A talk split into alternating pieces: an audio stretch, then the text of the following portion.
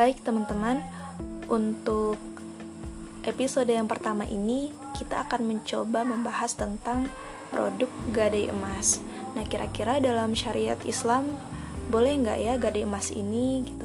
Nah, sebelum kita mengulik uh, tentang gadai emas ini, kita perlu tahu dulu nih sebenarnya gadai itu apa sih gitu kan.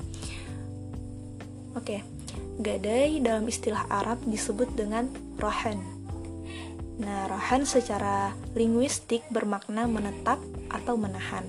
Sedangkan secara istilah, rahan adalah menahan salah satu harta milik si peminjam sebagai jaminan atas pinjaman yang diterimanya. Barang yang ditahan tersebut pastinya memiliki nilai ekonomis. Dengan demikian, pihak yang menahan memperoleh jaminan untuk dapat mengambil kembali seluruh atau sebagian piutangnya.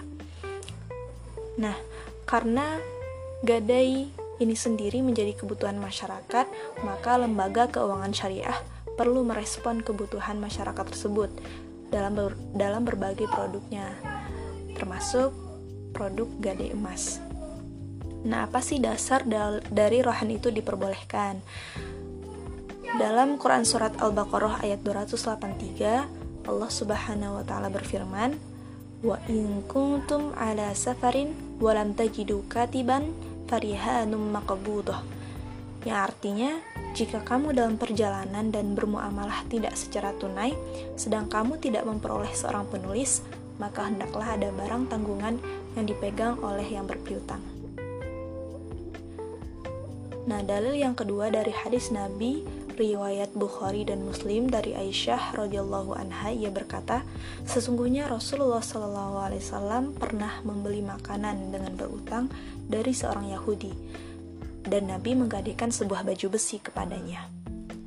Kaidah fikih yang mendasari bolehnya gadai ini adalah al-aslu fil muamalatil ibahah illa ayyadullu dalilun ala tahrimiha yakni pada dasarnya segala bentuk muamalah boleh dilakukan kecuali ada dalil yang mengharamkannya.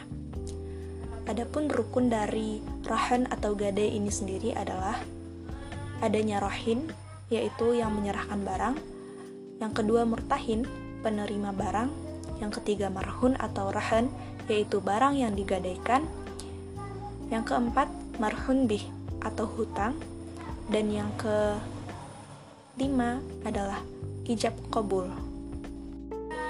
Sedangkan menurut Hanafiyah, rukun rahan hanya terdiri dari ijab dan qabul, sedangkan rukun selebihnya adalah turunan dari ijab dan qabul.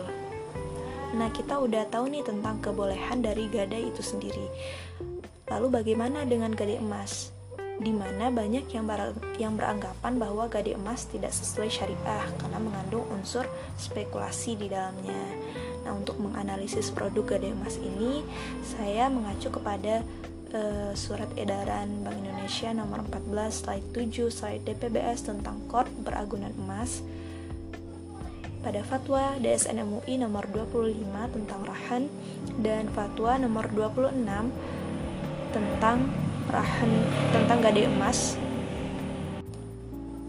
dan untuk pencatatan gade emas kita bisa mengacu kepada PSAK nomor 59 tentang KOR, PSAK nomor 107 tentang Ijaroh dan PAPSI tahun 2013. Nah, gade emas seperti yang dipraktikkan di lembaga keuangan syariah diperkenankan dengan syarat besaran fee yang menjadi hak perusahaan tidak boleh dikaitkan dengan besaran pokok pinjaman. Kesimpulan ini berdasarkan telaah terhadap pendapat para ulama, fatwa DSN MUI, standar syariah internasional AAWIV, dan pembedahan masalah gade emas dalam praktik industri lembaga keuangan syariah pada khususnya. Adapun ketentuan dari praktik gade emas sendiri, yang pertama, Gade emas yang lazim dipraktikkan di lembaga keuangan syariah merupakan salah satu produk bisnis, bukan produk sosial. Ini perlu kita garis bawahi karena lembaga keuangan syariah merupakan lembaga profit, bukan non-profit. Selanjutnya, produk ini adalah kombinasi dari tiga struktur akad, yaitu transaksi utang piutang, di mana nasabah meminjam sejumlah uang tertentu kepada lembaga keuangan syariah. Selanjutnya, lembaga keuangan syariah meminta jaminan berupa emas dari nasabah yang pada umumnya melebihi nilai pinjaman. Eh, lembaga keuangan syariah akan meminta biaya pemeliharaan emas nasabah yang disimpan di lembaga keuangan syariah tersebut. Selanjutnya, yang ketiga, kombinasi tiga struktur akad tersebut dalam satu produk gade emas tidak bertentangan dengan syariah karena ketiga struktur akad tersebut tidak dimasukkan sebagai pinjaman berbunga, tetapi murni sebagai akad bisnis. Oleh karena itu, DSN MUI mensyaratkan besaran fee tidak boleh tergantung atau dikaitkan dengan pinjaman lembaga keuangan syariah kepada kepada nasabah agar murni fee tersebut bagian dari imbal hasil atas jasa pinjaman.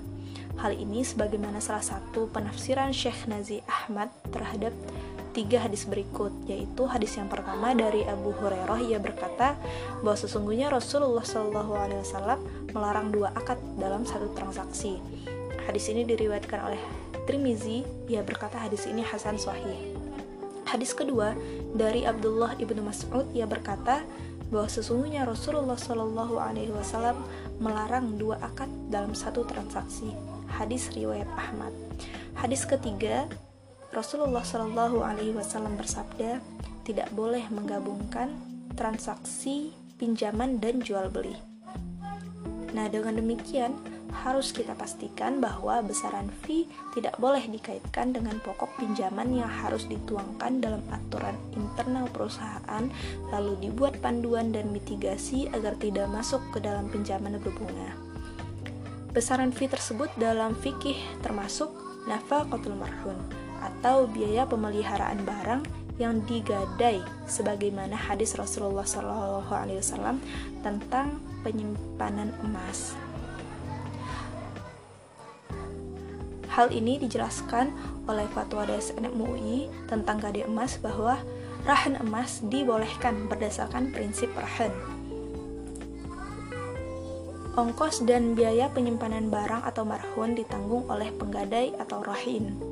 Ongkos sebagaimana dimaksud ayat 2 besarnya didasarkan pada pengeluaran yang nyata-nyatanya diperlukan. Biaya penyimpanan barang atau marhun dilakukan berdasarkan akad ijaroh.